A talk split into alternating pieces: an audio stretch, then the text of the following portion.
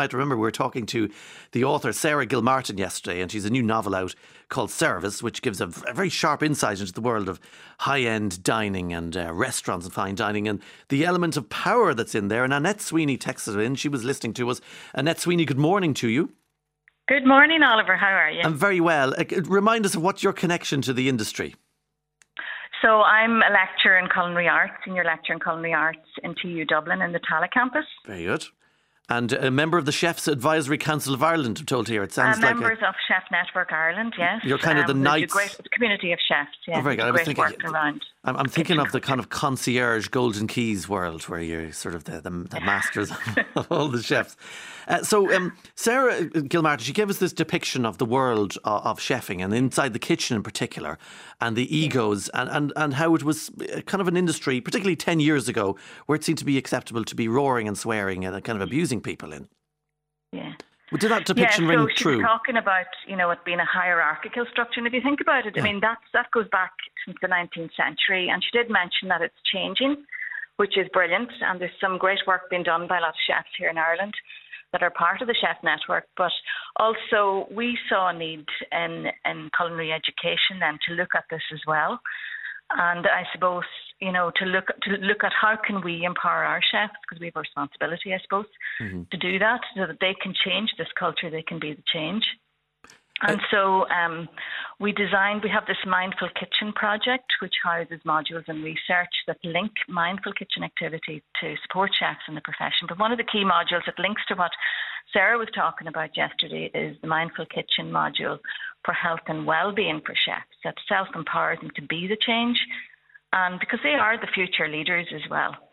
So this was inspired really, I suppose it's a, a novel way of, of teaching this. This was inspired by work I was doing with the masters in the applied culinary nutrition in the Tallaght campus where we had chefs coming in um, to study at night and I was using mindful learning with them and they were reporting back to me how it was impacting them mm-hmm. and also their team. So that raised the question then, well, you know, could I apply this to younger chefs? You know, what would happen if we did that?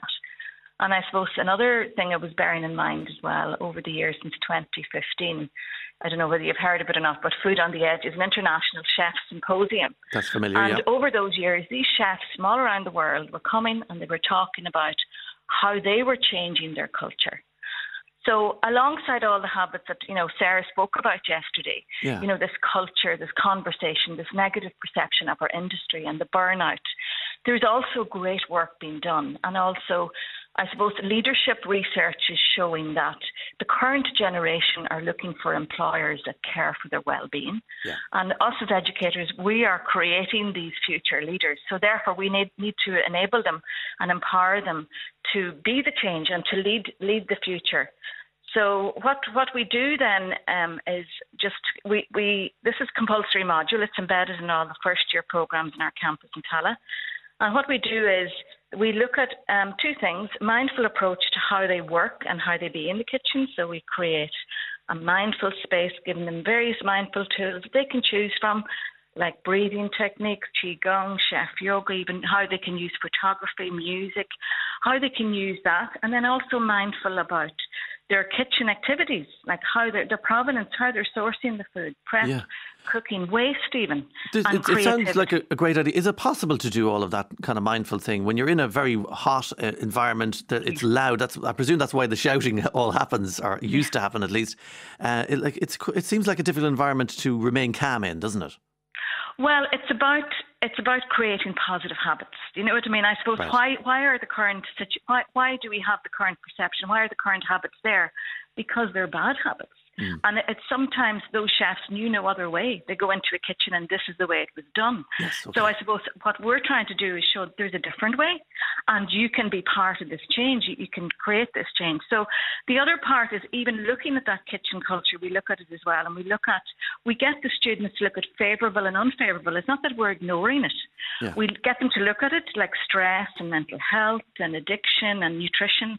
You know, they're the ones that are feeding everybody else, but they don't look after themselves and then looking at different approaches to kitchen culture and debating that and kind of together then looking at best courses of action. So that that's how you change it. So it's about changing those negative habits and, and experiences. And what we do is we do it in the kitchen so that when they're in the kitchen and they need that quick, just mindful moment, they, it brings them back. We're not talking about sitting down for an hour. yeah, okay. Little tools, like tricks and tips that they can apply. And mm. it's hmm. about bringing their mind back, really, to being able to use that. I mean, you talk about the perceptions in the industry, but it is still, yeah. there are still problems. I mean, what sort of things, stories were you hearing back from the industry that you decided, look, this has to change?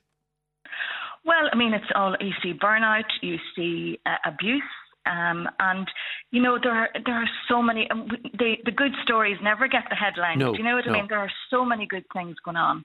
Like the community that I'm part of, it's all positive. We we place our students even with those kind of establishments because we have zero tolerance for the other. I mean, those, the other thing should be stamped out. There is no space for it in our mm. industry.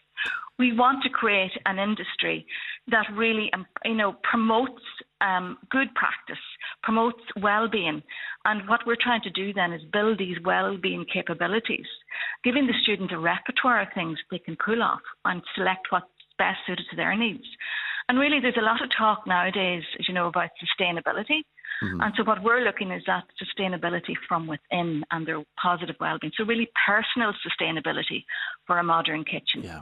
because that's how you change a culture. It's about changing a culture. I mean, to think that we're still, some kitchens are still operating off the 19th century culture. The hierarchical structure. We yeah. have to change, yeah.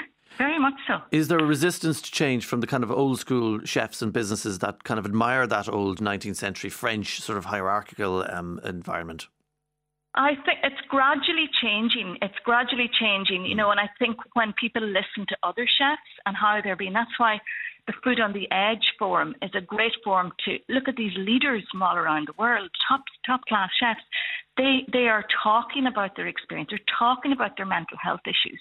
They're talking about how they're bringing about change, and that's how we inspire change. So there is a need. There is a need to change, and you know, and gradually then it's a very slow process.